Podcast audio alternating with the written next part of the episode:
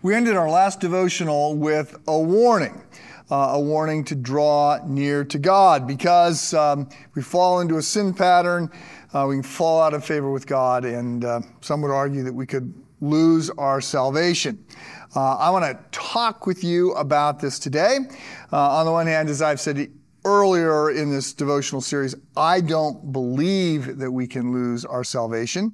Uh, I talked about this in particular when we were looking at Hebrews chapter 6. Um, I don't. I don't believe we can fall out of a relationship with God if we're truly in one, so I disagree with the people who say that. Um, and I, I, I hold to this view for a handful of reasons. There's a variety of passages of scripture that I would point to, such as John 10 27, uh, where Jesus says, My sheep hear my voice. Uh, I know them and they follow me. I give them eternal life and they shall never perish. No one shall snatch them out of my hand.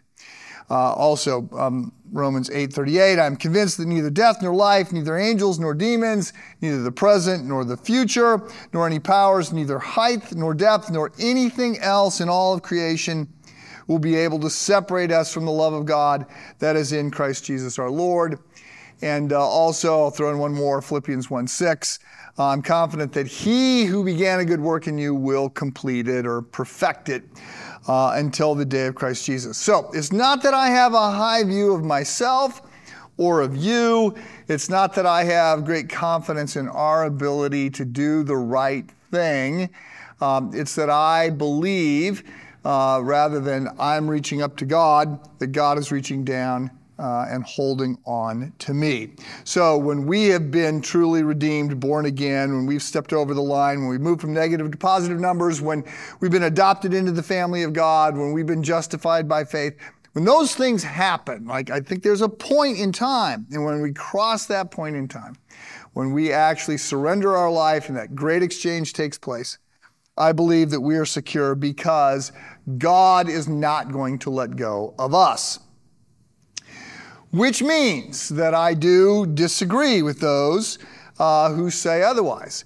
And uh, I, I, think it's worth noting um, that there are those who hold to this view in part because there are passages of Scripture that seem to suggest this, or also because they can point to, as I can, and I suspect as you can, point to people who, um, who talked the talk and sang the songs and seemed to provide evidence of faith but then moved away.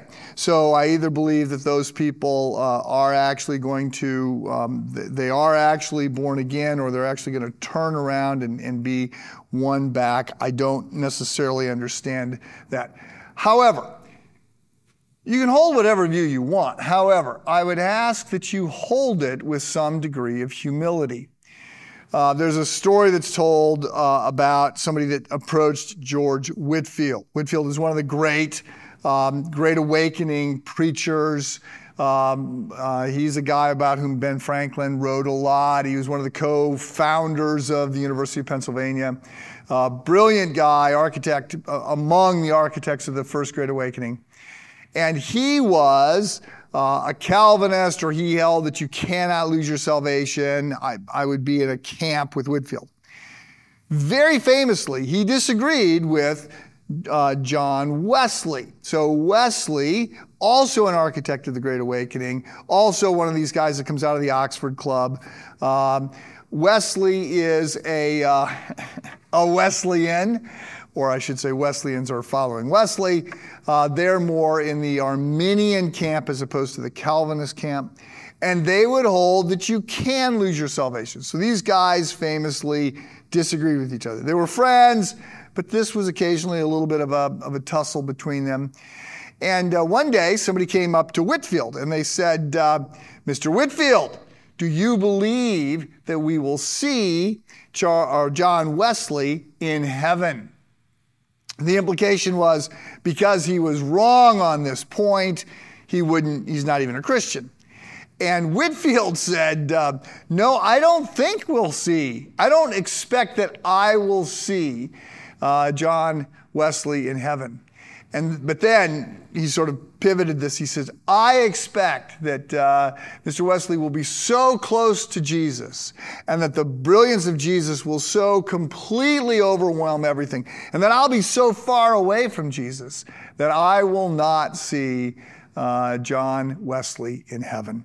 So I think that's a I think that's a great uh, attitude to have on these secondary kinds of theological points. Hold to your point by all means. Study the scriptures. Try to understand what's going on and come to some uh, fullness of knowledge. But on these secondary points, we need to be humble.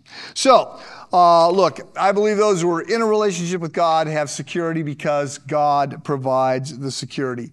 Understand, the book of Hebrews has lots of warnings to people that we need to do everything that we can to run after God. Otherwise, uh, the suggestion is that we could fall away or at very least fall into some sort of cycle of sin, which is always sort of self destructive behavior. Hope that's helpful. Have a good day.